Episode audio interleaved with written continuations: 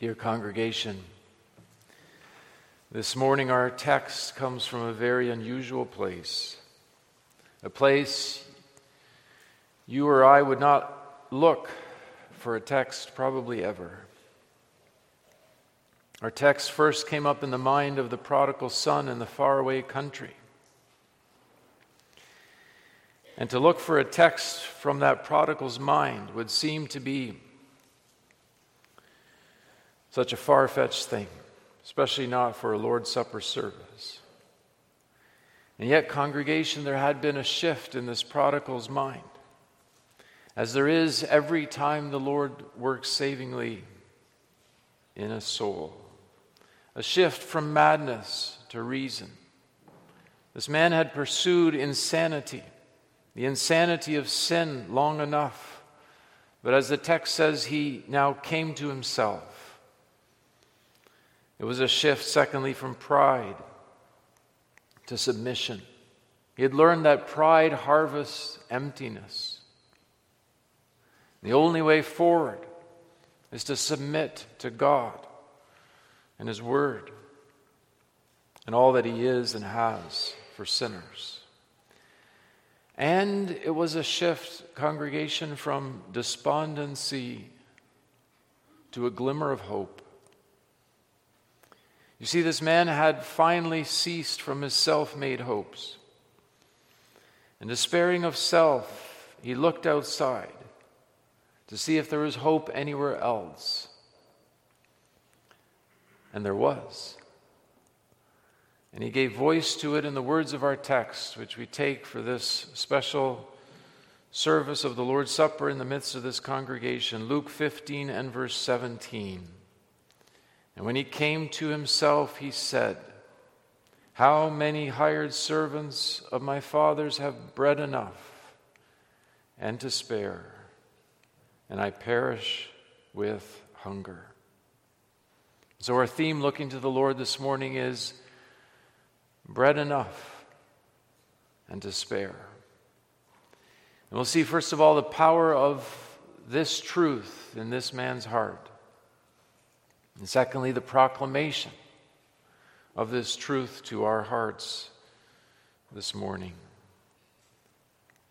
Well, there needed to be power in this man's life, don't you think? A strong power. Because this young man had resisted every power to go back to his father's house. He had been children in his father's house, but his wayward heart finally couldn't stand it anymore, and it let him out. It didn't mind. He didn't mind the hurt he caused his parents. He didn't mind the caution of the elders in his church.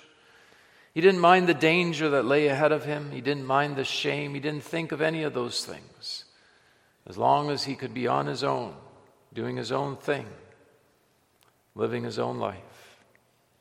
And that's the power of sin, congregation, in each of our hearts by nature. It's nothing less than an insane pull inside of us towards death, towards misery, towards hell itself that each of us is under apart from the saving grace of God. To his father, he said, Give me the portion of goods that falls to me. In other words, Father, you're, you're, you're not good enough for me. In fact, you're as good as dead to me. I can't wait till you're dead. I want the inheritance now. That was in his heart. And do you see him go down the lane of his ancestral home, away from home? And all he can think of is, I'm free. I'm free at last. Far away, I want to go as far as possible. Goodbye, strict upbringing. Hello, riotous living. I'm coming. I'm coming for you. And, congregation, in Adam, that's all of our story. Wishing God dead, we turned away. It's the truth. It's something you and I need to see and learn in our hearts, too. We ran from Him, the fountain of all good, as fast and as far as possible, as deep as we could imagine in misery. What a powerful hold sin has in our lives. And to stop us on this mad dash to hell, we need power. Power worked upon us. There's no other way. Conscience is not enough. We resist conscience. We resist reason. We resist the law of God. We resist people around us, godly people, seeking to pull us back. The pull of sin towards death is that powerful. Do you know anything of what I'm speaking of here in your own heart's experience?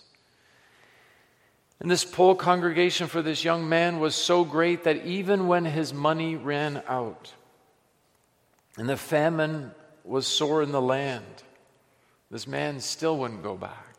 This man still didn't think of home or of going back. He said, I know what to do. Become a hired hand of a Gentile pig farmer.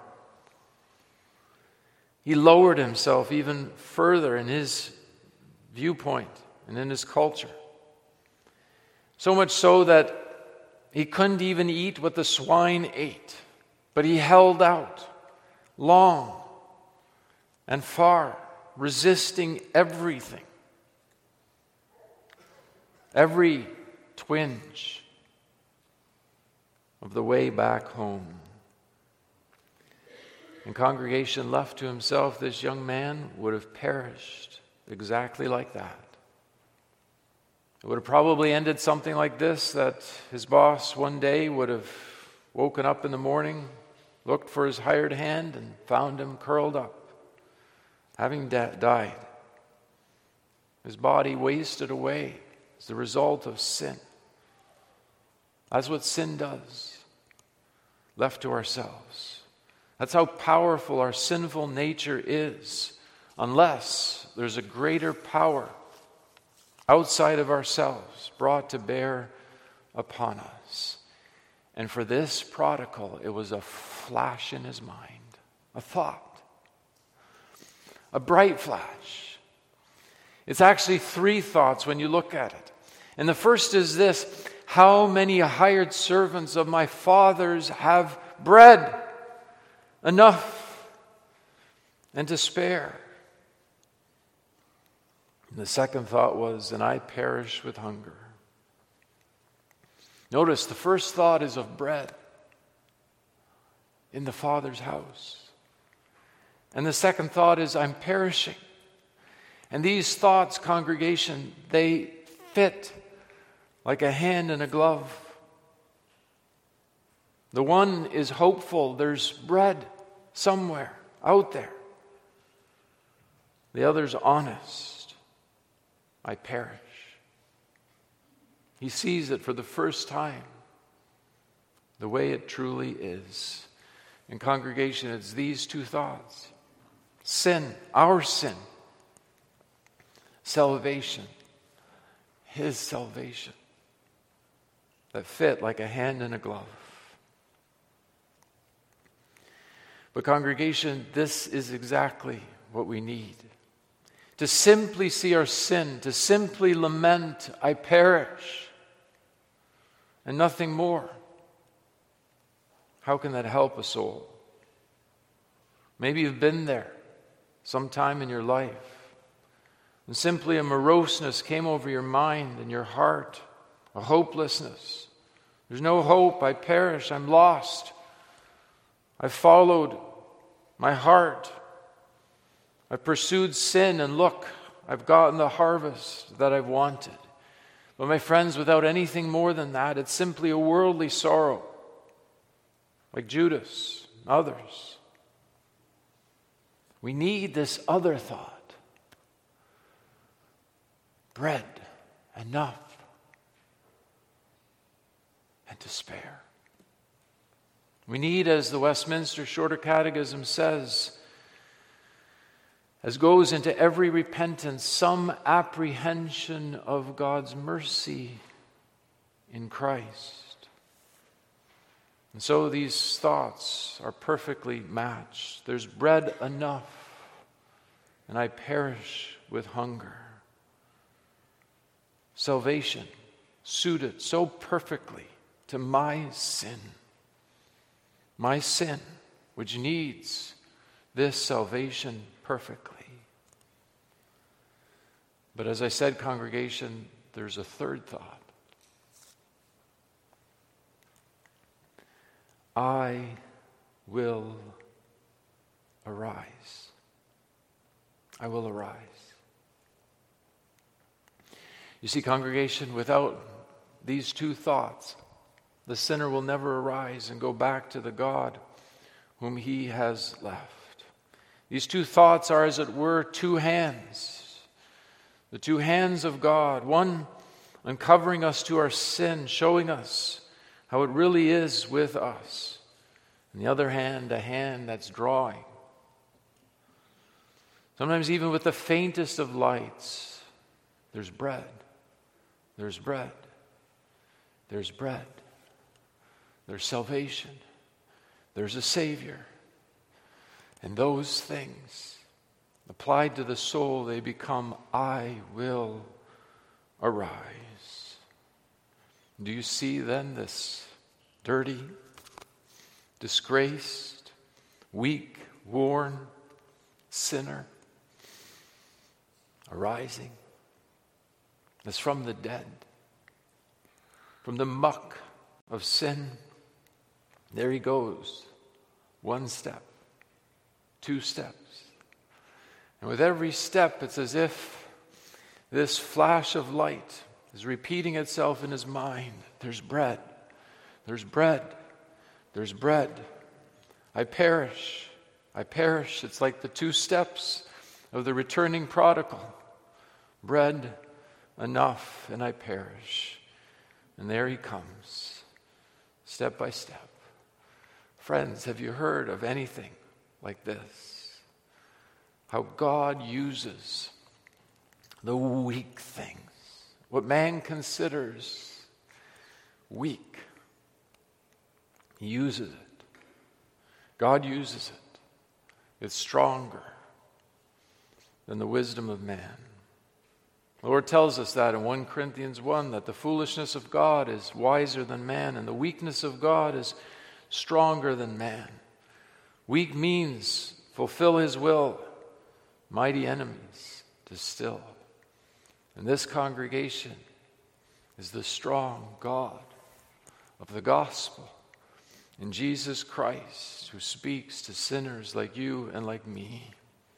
And he has a message, and it's this not the righteous, not the righteous,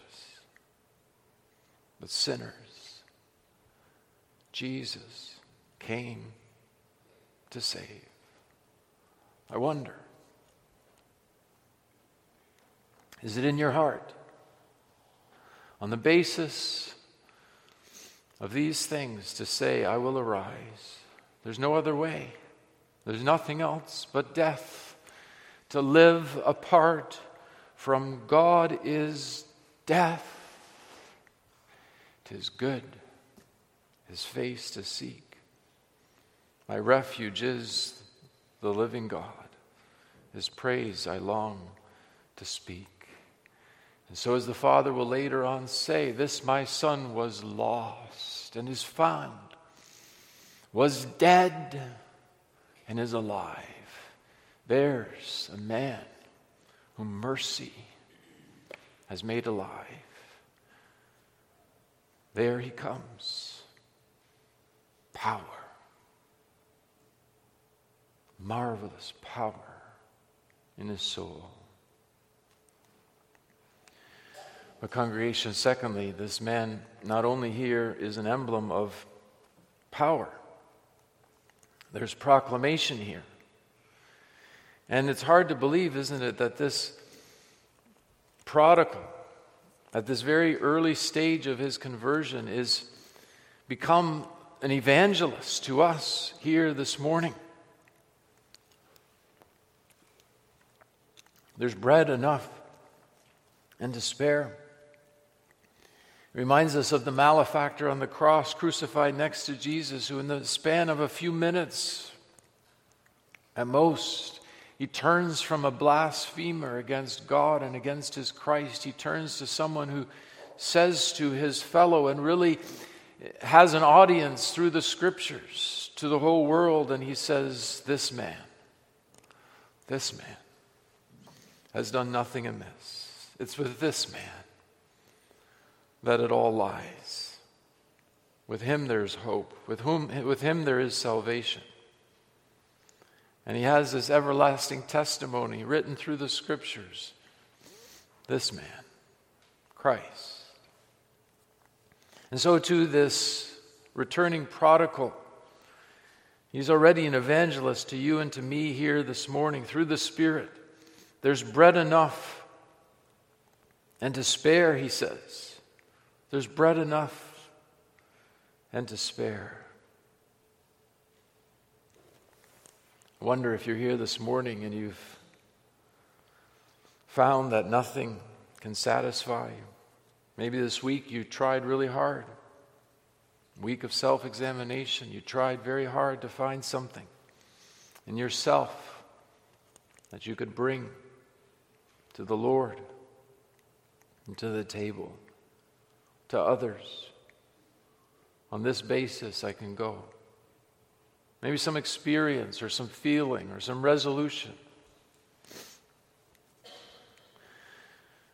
I hope you found out that there's nothing there but vile, wretched sin that you should cast from you. And that if there's any coming to the table, it's on the basis of Christ, nothing in self, ever.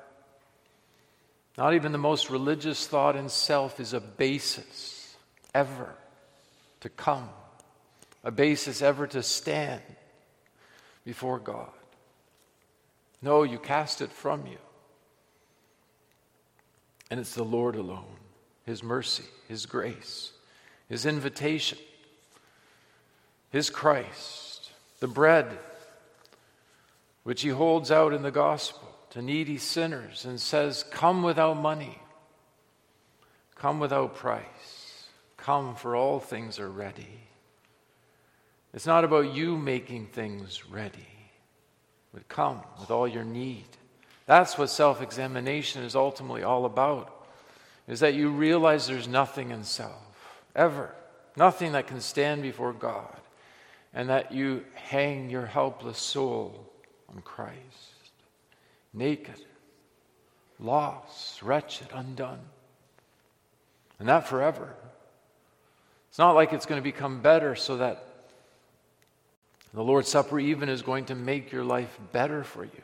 That you can bring that better life to the Lord as some kind of payment in arrears or something like that. No, not at all. You cease from self now and forever, and it's all in Him. It's all congregation in the bread. And what it symbolizes Christ, the living bread. The wine symbolizing Christ. You see, congregation, when you trace this thought of the prodigal back to its origin, this prodigal must have, in that moment, remembered something that was true about his father something that he had seen and witnessed at some level, but he had never held on to, he had never seen the meaning of, he had never seen the suitability to himself. When he was back at the Father's house, there must have been servants that had partaken from the Father's table often enough. There was always bread enough and to spare. It was always a busy place. There was probably beggars that came and came to the door and his father never turned them away empty. It was not ever like Lazarus in Luke 16, the next chapter, who tried to feed himself with crumbs that fell from the rich man's table, but was never allowed to, never, never could. No, not so in this father's house. There was always bread enough and to spare. But in his lost state, that meant nothing to him. In fact, it may have disturbed him. His father was always giving away food, always generous. The hired servants, even, they got, they got food from the master's table. Beggars, food. He had to be away, he couldn't abide it. He probably countless times had heard his father say it. You know, there's bread enough and to spare. There's bread enough and to spare. But back then, that meant nothing to him, except to irritate him, perhaps. But now, when he's lost everything, those words come over the landscape, over the miles, over the distance. They come as the best news his needy soul could ever imagine. There in the muck, where he can't even feed himself with the husks of the pigs. Bread enough. Bread enough.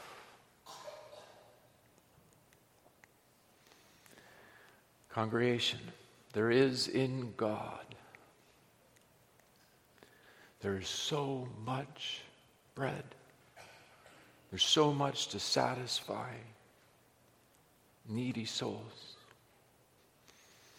There is in the Father and in his heart, there's such love for beggars, for needy ones. Yes, for prodigals, for sinners. The heart of God the Father from all eternity, with such a heart that he in his wisdom found a way to be just and the justifier of him that believeth in Jesus, no matter his sin, no matter his iniquity, no matter his impossibility, his guilt, and the death lying in him. It was in his Father's heart to give bread for such a needy sinner. Food he daily gives the hungry. The Father's heart is full of bread. And also the Son's heart, full of love, to be bread. Because you could say, in a certain sense, that in the eternal council of peace, when Father, Son, and Holy Spirit thought out a way for sinners to be saved, then there needed to be one to be bread, to be made bread, to take on human, uh, a human nature to become bone of our bone and flesh of our flesh, to be the bread of life for sinners. And he says there in John chapter 6, he says, I am the manna which has come down from heaven, that if a man shall eat of me, he shall never hunger, he shall never thirst again.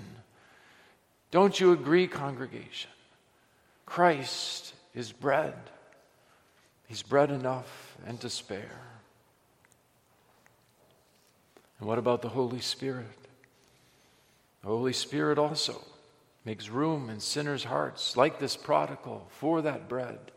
He is the one who brings into the mind of the sinner the very thought of bread to make us to know our need, redeem our life from destruction, to crown us loving kindness and tender mercy to give us this repentance which we would never have of self. Father, Son, and Holy Spirit together are the bread that needy souls need and long for. In congregation, the gospel is this. So, very simply, it sounds too good to be true, but it is true that God has found a way for sinners like you and like me that we might not perish with hunger in our sin, in our lostness, but might have eternal life through Jesus Christ, the bread of God. And the Lord, on every page of the scriptures, is so eager to display this. To the rebellious house of Israel, he rained down manna in the wilderness. To the thousands of people by the Sea of Galilee who lacked bread, he had his glorious Son break the bread, and it multiplied so that there were even 12 baskets, seven baskets later in the 4,000 that were left over. You see, he wants us to know bread enough, bread enough, and to spare. There isn't a superabundance in the infinite and eternal God, Father, Son, and Holy Spirit. And so ask the people of God here this morning have you ever lacked bread?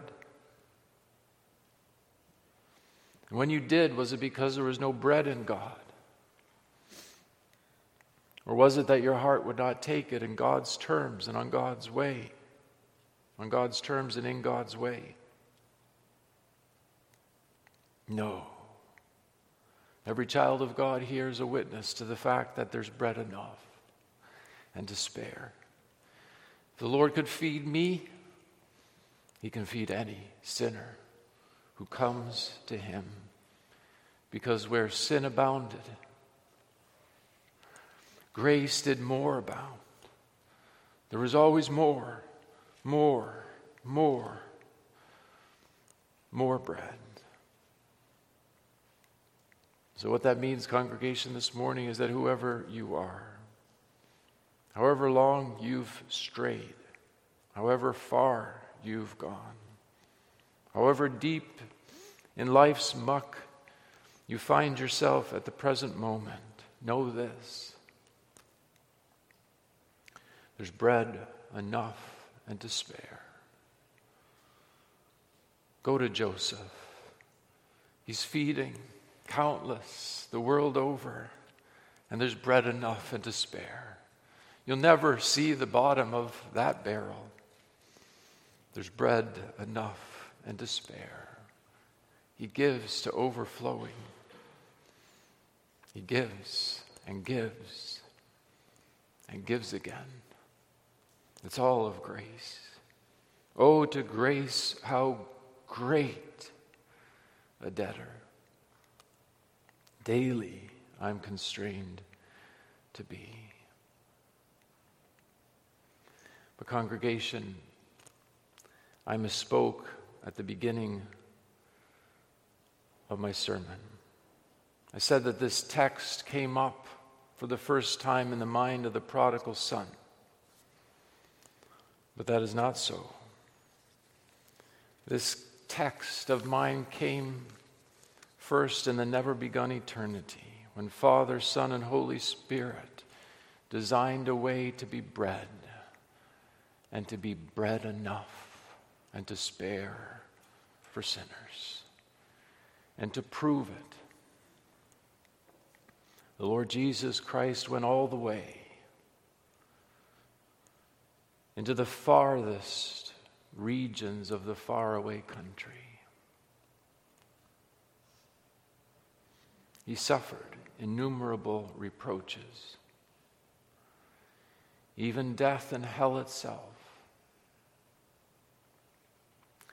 in order that for prodigals like you and me, there's bread enough and to spare. He hung in the forsakenness of the wrath of God that we deserve. And so willingly, willingly, friends, he took damnation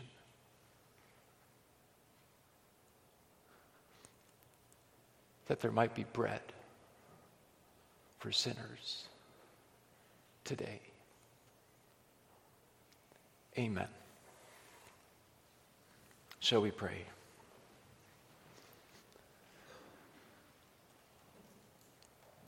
Gracious Lord, make room for that bread in our hearts and lives. That all that we look to for bread we would cast away from self. And we would find it all in Christ. His bleeding, bruised body for sin. He cursed that sinners might be blessed. And He, now at thy right hand, in the gospel, handing out bread to sinners who could never save themselves, who would never save themselves, but He saves with an everlasting salvation. O Lord, be then in our midst, we pray. Come and dwell with thy people. Commune with them, we pray thee, through the elements of blood, of, of the broken body, and the poured out blood of Christ, signified in bread and wine. And make thy people to know that as far as east is from west, so far hast thou put their transgressions from them. All because of Christ, all because of the cross. And we ask this in Jesus' name alone. Amen.